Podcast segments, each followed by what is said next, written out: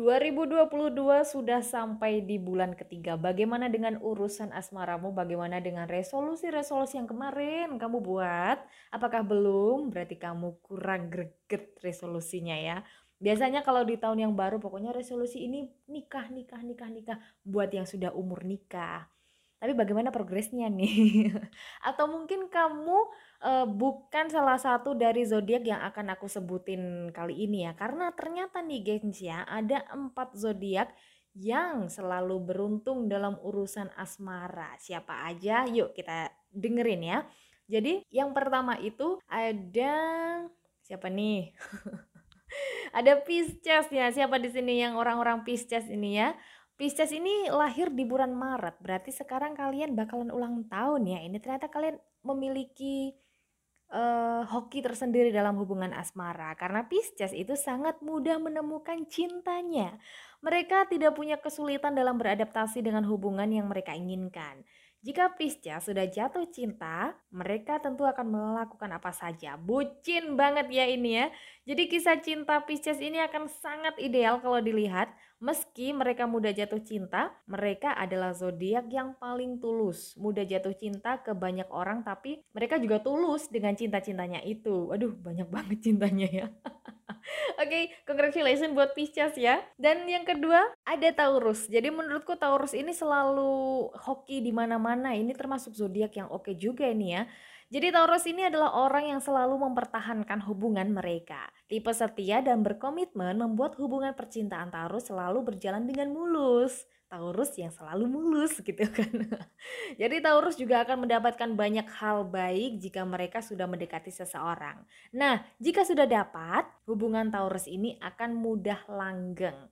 Oke, jadi memang ya e, di mana-mana selalu disebutkan kalau Taurus ini setia dan dia adalah orang yang berkomitmen. Memang Taurus adalah zodiakku, tapi aku tidak pernah hoki. Enggak ini anggapan aja ya.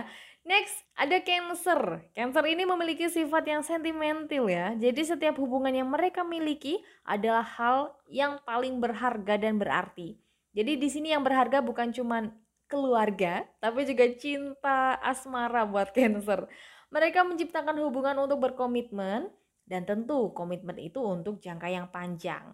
Karena Cancer ini memiliki empati yang tinggi serta uh, ini menjadikan dia ini uh, sebagai tempat ternyaman untuk pasangannya. Uh, selamat banget buat kalian yang memiliki pacar atau pasangan berzodiak Cancer. Karena kalian pasti akan nyaman banget kayak kasur yang barusan dijemur. Anget gitu kan. Untuk zodiak terakhir ada Virgo. Oke, ini Virgo juga termasuk zodiak yang mellow yang ke mana-mana itu selalu memberikan impact atau uh, bukan impact uh, pengaruh yang positif ya.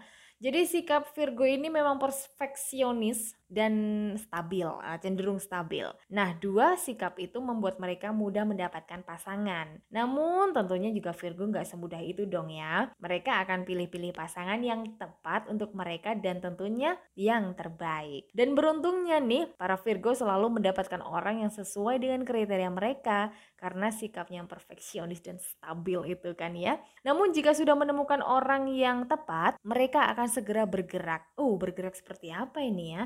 Bergerak usaha karena jatuh cinta itu memang perlu usaha. Namun tak berlaku bagi keempat zodiak yang selalu bernasib baik itu tadi yang aku sebutin itu tadi. Tapi ya hmm, ini juga berlaku kok bagi semua zodiak. Yang namanya cinta juga memang selalu butuh usaha. Nggak mungkin kan kita diem aja di rumah terus eh mendadak calon suami calon istri datang ke rumah. Ya nggak mungkin. Kita harus bergerak kita harus cari pacar kita harus mencintai. Kita butuh perjuangan untuk memperjuangkan hak-hak asmara kita.